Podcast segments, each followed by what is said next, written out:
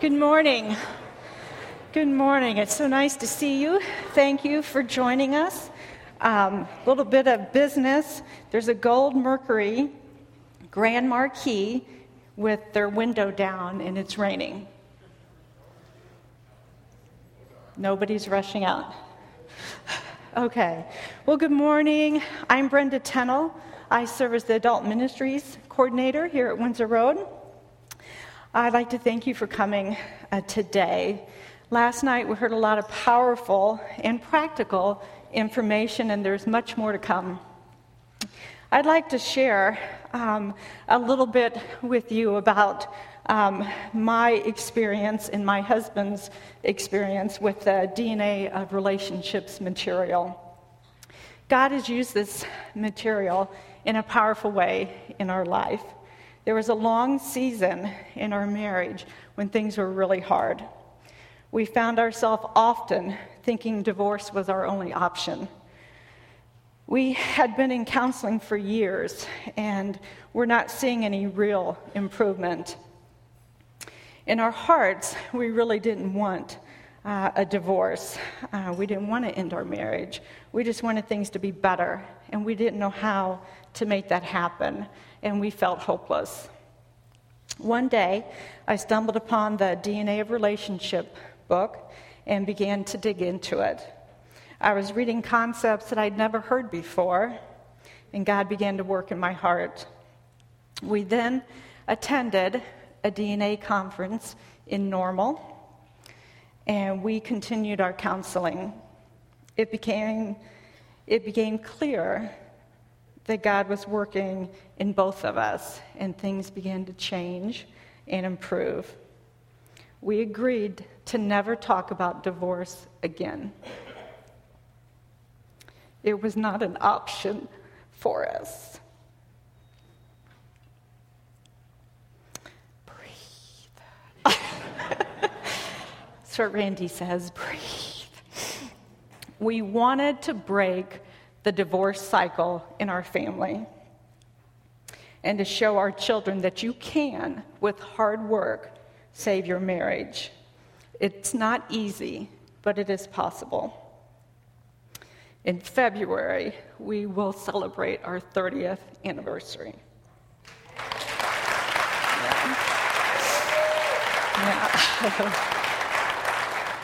And last December, we learned that we're going to be grandparents. And, be- and because we did the hard work and we stayed together, we now get to welcome our first granddaughter together. So, attending, all glory to God, boasting in the Lord, attending this conference is only a start let me encourage you to invest $10 in one of those books out there at the table. It will continue your learning process of understanding yourself and those you love. $10. $10. Um, for some, like us, um, you may need to continue with counseling.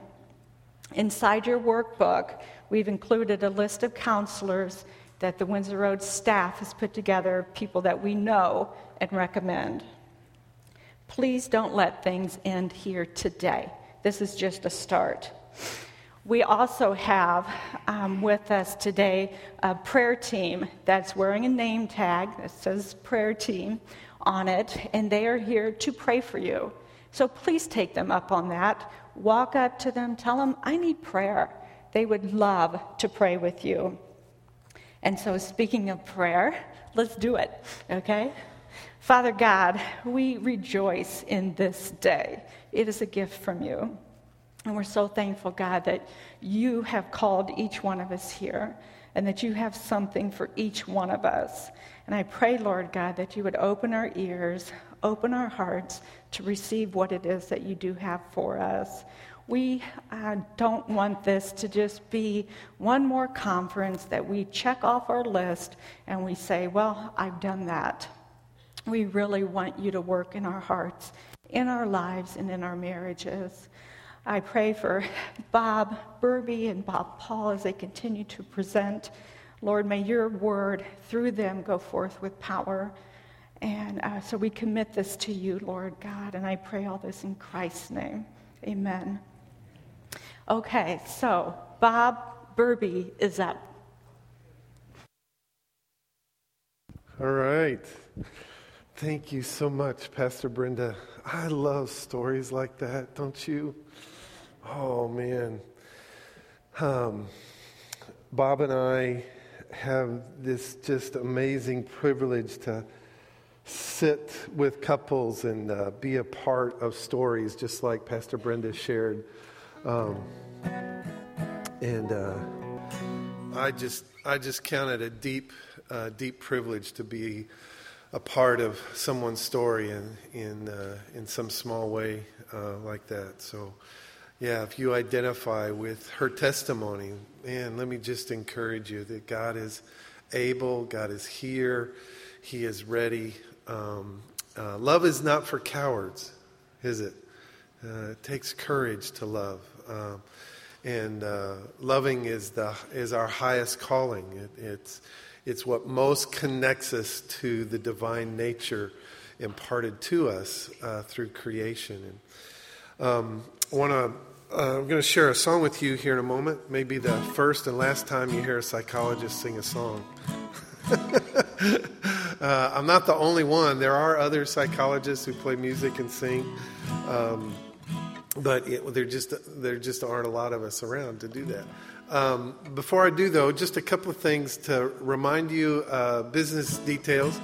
Uh, be sure and fill out uh, that form for uh, free drawing later.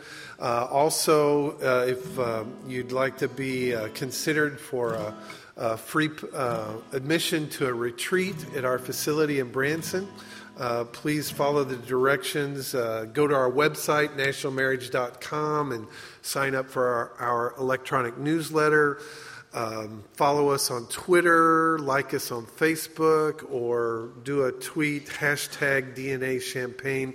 Any of those four things will get you uh, in the running for a, a, um, a, free admission to a weekend retreat. Okay, let's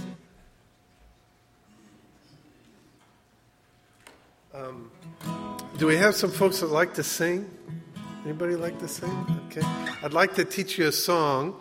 Um, as a therapist, sitting, uh, sitting with folks who are trying to untangle uh, the knot that their lives and marriages have become has been it's just a constant source of inspiration as a songwriter and uh, this song is one of many that um, uh, i've written kind of related to the work that I get to do with couples, and it's someone that you can join me with uh, on the chorus. Let me teach you the chorus. It goes like this.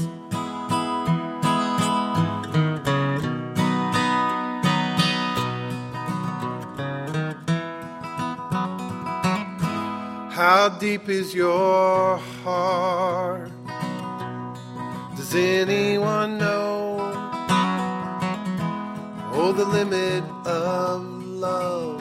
How far can it go? Can you open your arms? Can you give love a chance? When you're ready to try, love a hold up the light. How deep is your heart? Ready to try it? How deep is your heart? How deep is your heart? Does anyone know? Oh, the limit of love. How far does it go? Can you open your arms? Can you open your arms? Can you give love a chance? Can you give love a chance? When you're ready to try, when you're ready to try, love will hold up the light. How deep is your heart? Well, I see your tears, the way you hang your head. Oh, your hope for love has come to an end. Well, no one would blame for being afraid. Would you dare to believe? Oh, there's more mystery. How deep is your heart? Here we go. How deep is your heart? Does anyone know? Does anyone know?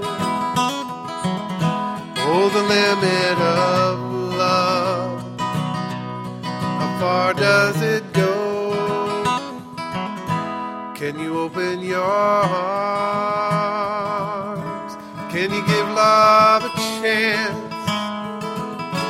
When you're ready to try, love will hold up the line. How deep is your heart?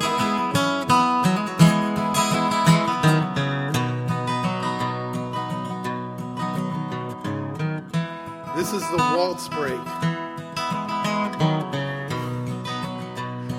Can't waltz, you can sway. There we go.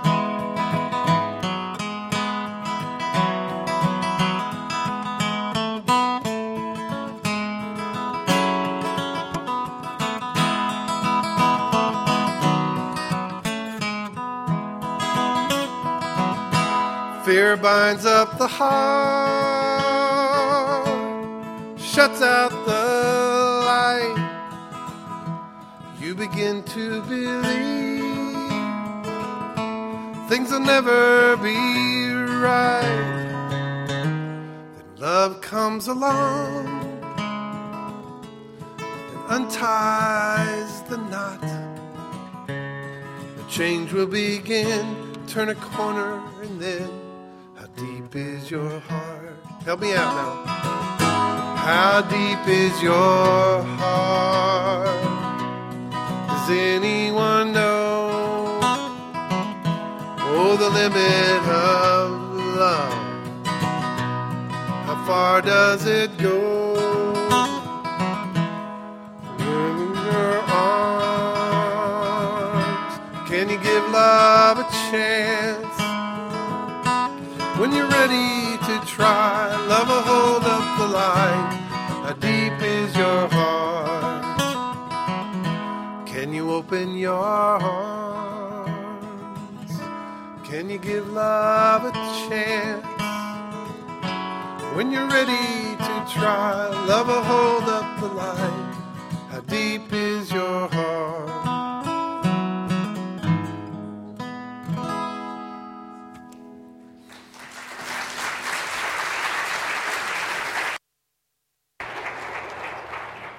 Thank you. How deep is your heart? Yeah, love is not for cowards. It takes courage to love. But God is with us. God is able to strengthen and empower and equip us to love the way He would love. Um, okay, this session, I happen to believe, may be uh, the most, uh, I shouldn't say the most significant session we're going to teach. Uh, that probably wouldn't be accurate. But what I love about this principle that we're going to look at these next few minutes is uh, I don't need any help from Mary Jo to apply this principle to our marriage. Because this principle is all about me. And I am in complete control to, with, uh, over the degree to which I leverage and apply the principle of personal responsibility to my marriage and what I want uh, in my marriage. See, everybody wants their marriage to be the best that it can possibly be. Uh, but um, the place that uh, we often want to start is uh, how to get our spouse to be different. It's just so obvious if Mary Jo would stop this, start that, things would be great, right? Uh, and, uh, and so if, if you identify with that, you can uh, turn to your, to your partner uh, shake your finger and say, You really need to pay attention to this session, right? right? So please, you really need to pay attention to this one, uh, which is, yeah, just contradicted what I said, right? We want to make it about them and fail to recognize what is in our own power and possibility. The most important responsibility in marriage is meeting each other's needs. This is a popular idea We would suggest, though, that that's a myth. If I could get my spouse to change a few key things, my marriage would be great. Again, a popular myth. And people spend enormous amounts of energy trying to get their spouse to be different. Some of us approach our marriage like it was uh, like a home improvement project, and our spouse is our number one project. And people spend a lifetime trying to get their spouse to be different than they are. It's so much wasted energy. I'm going to show you how to take that same energy and apply it in ways that can really make a difference in your relationship. Few things are more frustrating or dishonoring than trying to change your spouse. Ultimate success, satisfaction, and empowerment in marriage are directly tied to personal responsibility. Um, now, I have to, and some of you may already be here, but I have to say, this principle is not very popular. This principle is not what most of us want to put our energy. Um, but I want to just invite you to notice something. When you make the problems or the difficulties in your relationship, when you assign the cause of the difficulties or the challenges to your spouse, and the solution is held by your spouse, what does that do to me? If Mary Jo is the cause of the problem and Mary Jo holds the solution to the problem, what does that do to me? It, in effect, makes me helpless, makes me powerless. Because the problems are caused by her and she holds the solution. And effectively, what happens is I, is I kind of settle in this place. I call it the victim throne right? And I'm in this place, and well, I didn't cause this mess, and you're the one who's going to control whether it gets better. And I have this illusion of security because I'm not responsible. After all, you caused it, and you control the solution. But I'm trading my freedom, my power, for being right. Sadly, I, I have to admit, many times I'd rather be right than free. You following me? I'd rather be right than free. it take and, and what so as I settle into this victim place, it's like these vines grow up over my legs and my arms, and I can't move, and I'm trapped in this throne. And the only thing that can move is my mouth, and my mouth is just you know, giving direction and judgment and complaining and criticism because you caused it and you control the solution. And all that energy just, it's flat, it's impotent, it doesn't go anywhere. Um, there is a better way, there is an alternative.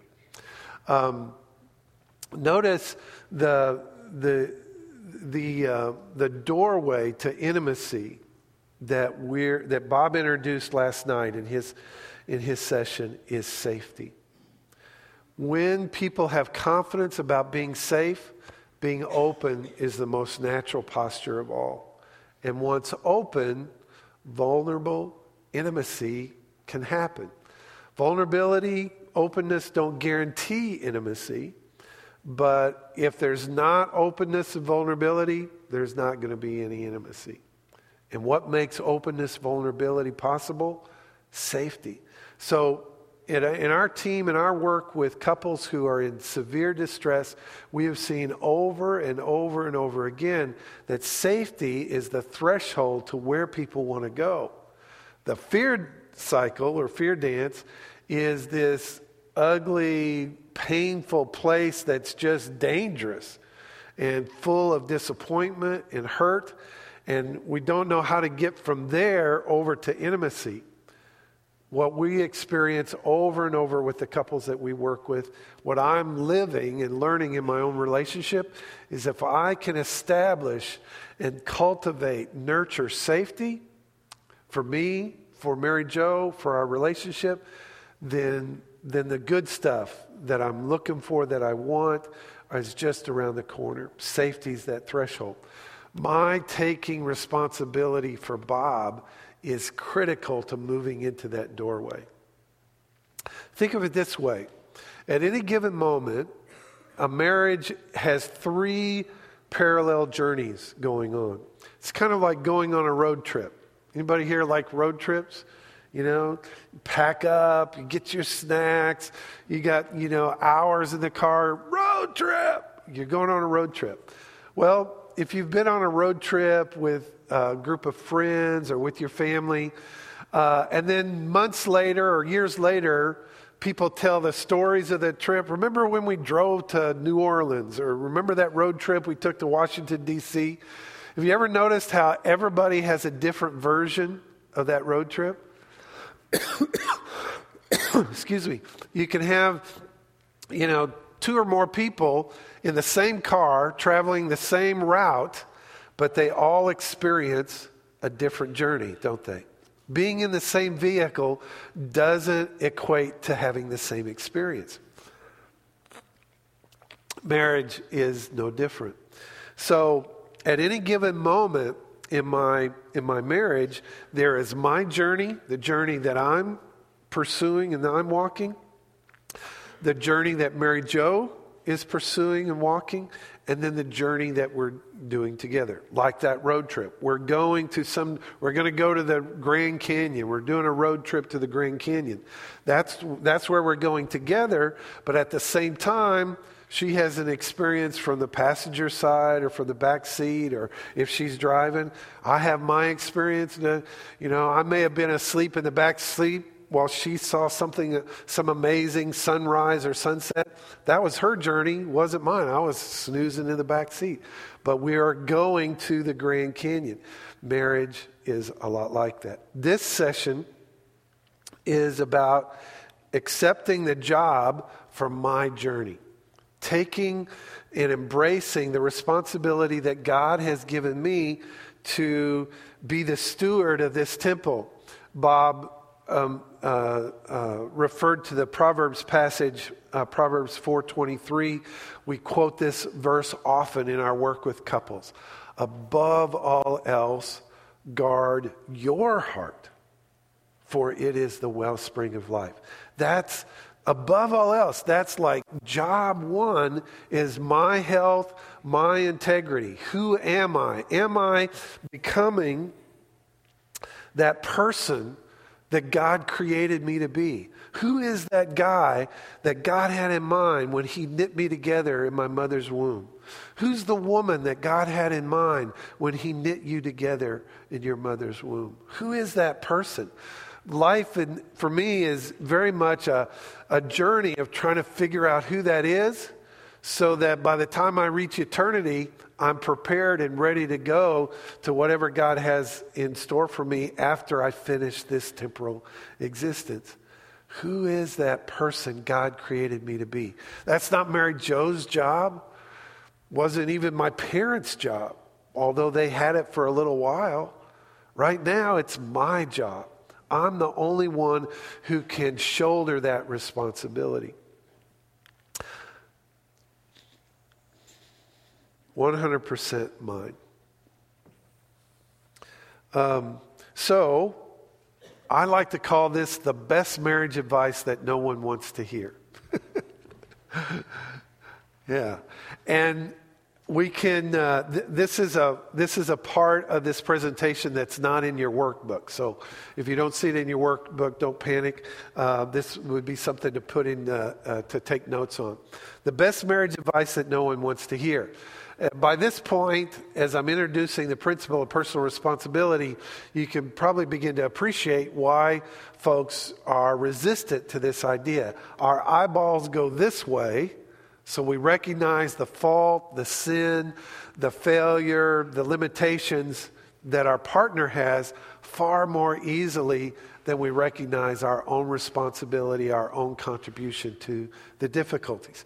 To look inward takes a step of courage, it takes a commitment, it takes discipline. I only look inward by doing that with intention, consciously, My eyeballs see Mary Jo and, you know, the fact that she didn't brush her hair the way I like or that she's, you know, her, she's using a tone of voice I don't like. And so any sort of discomfort I have, I, my eyeballs recognize her contribution first.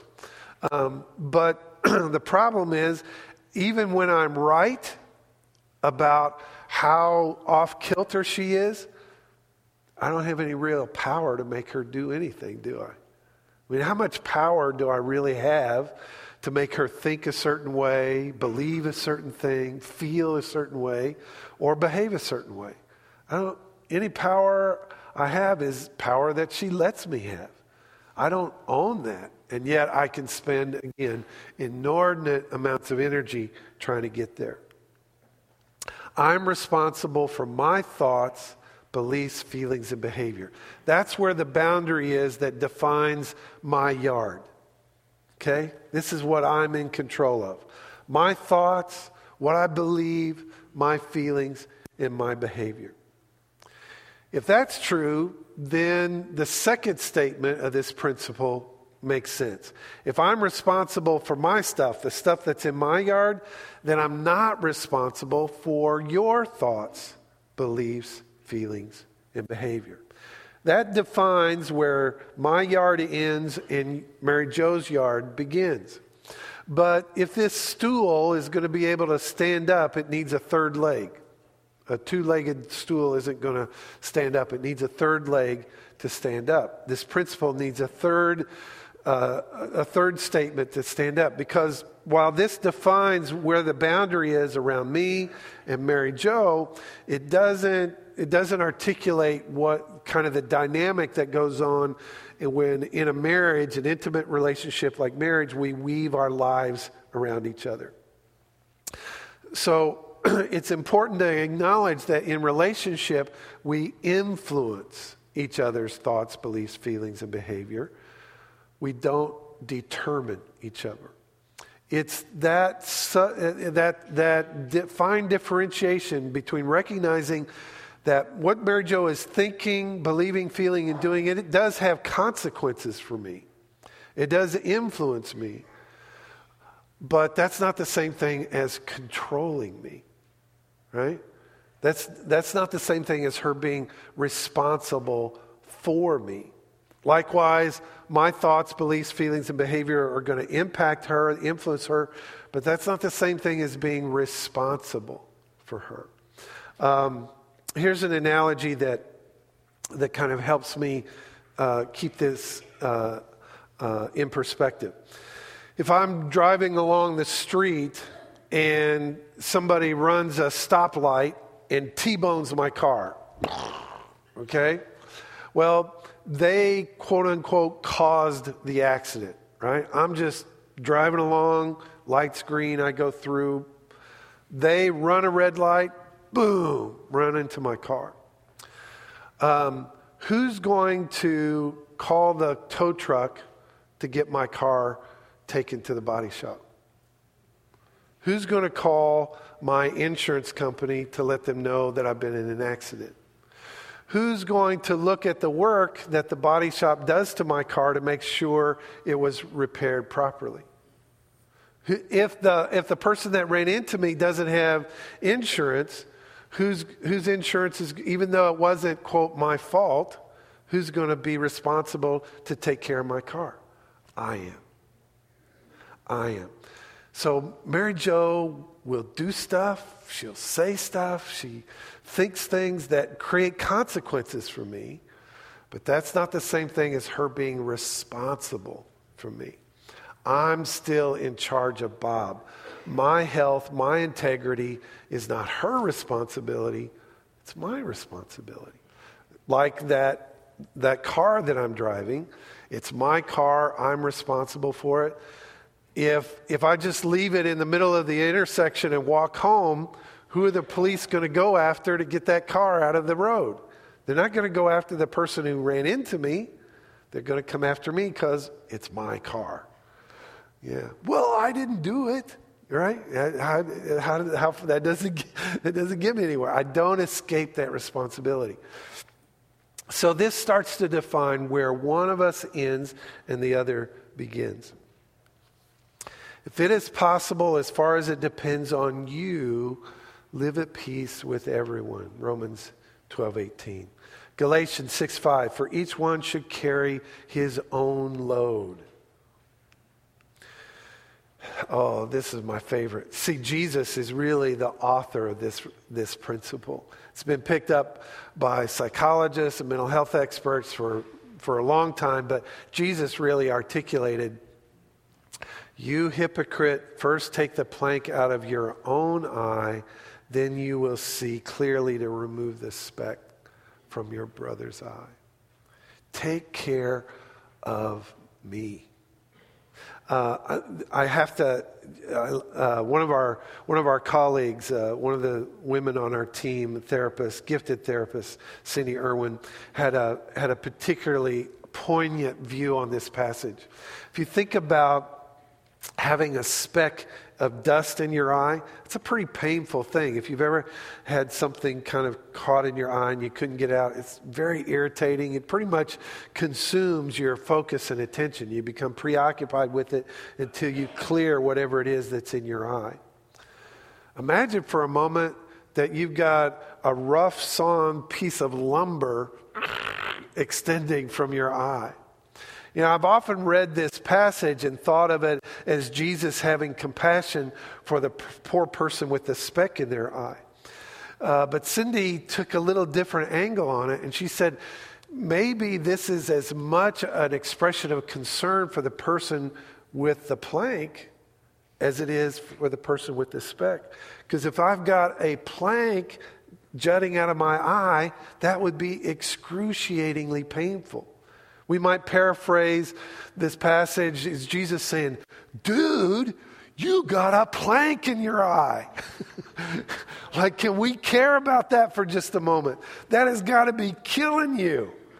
Can we, like, can we do something about that? Can we just stop everything and take care of how bad you're hurting? And once we get that taken care of, then if you want to be helpful to someone else, by all means do so. But you're in pain. Let's care about that. See?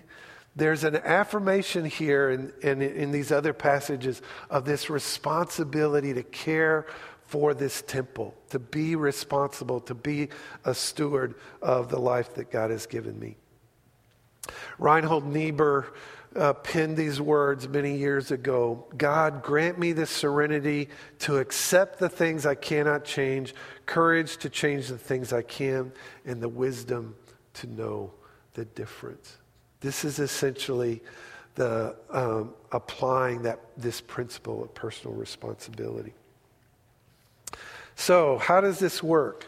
Well, the part of this uh, this fear cycle that I'm in control of, that I have responsibility for, is my buttons and my reactions. That's my yard. When you look at your fear cycle map, if you fill that out on page 14, you draw a line down diagonally down through the middle. That'll help you clarify kind of what is your yard and what is your spouse's yard. Um, some of us behave in our marriages like rude neighbors. I mean, imagine some Saturday morning you get up, go into the kitchen to have your morning coffee. You look out the back window of your kitchen, and there in your backyard is your neighbor with a backhoe. The fence is torn down. There are potted trees and a pile of gravel, and he's digging holes in your backyard. Your favorite rose bushes have been pulled up, right? You go, you go out in the backyard and you say, what are you doing? What are you? And he says, Hey, neighbor, isn't this great? I just saw that your yard needed some sprucing up a little bit, so I got my backhoe and I'm in here. And those rose bushes were terrible. So I yanked those out. We're going to put in these oak trees. And I mean, you would call the police, right? I mean, you would feel so violated if your neighbor did that in your backyard. I, sadly, I have done that with Mary Jo so many times just assume that because I'm her husband, I have this right, I'm entitled to just climb that fence, go into her yard, and start mucking around with no invitation, no regard or respect for her value, for her vulnerability. Yikes. Boy, when I see it in that frame, Lord, forgive me. Mary Jo, please forgive me. I've had to ask forgiveness from her so many times. Uh, again, my temperament, kind of intense, over at the top, like to do things big, so I can just climb over that fence. Mary Jo, this is going to be great. We're going to do this, this, is, and and she's like, I don't want to do that. Well, what's wrong with you? you? Of course, you want to do that. I want to do it. You must want to do it. right? I'm just dominating the relationship, not having respect and regard that she is a whole person in her own right. And any access she gives to me is a gift. It's not something I'm entitled to. I got to fix, I got to look at me. So, what do I want to do? When my buttons get pushed, the first thing that I want to do is I want to create some space. Like, take a time out between when I realize that I'm getting stirred up. Instead of pursuing Mary Jo at that point, I want to pull back a little bit, do some introspection. What's going on? What, what, am I, what am I feeling? What's going on in my heart? What are the buttons that just got pushed? Following that, then I want to take those emotions to the Lord. As, uh, as Christians, we have this just uh, amazing privilege that the creator of the universe is standing by in every situation, ever present with me, never leave me or forsake me. And when I'm scared, when those buttons get pushed, I have the opportunity, the privilege of bringing that to God.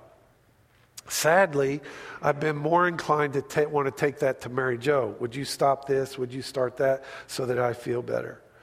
We're recommending to folks learn how to take responsibility for yourself, create some space, figure out what you're feeling, take that to the Lord first.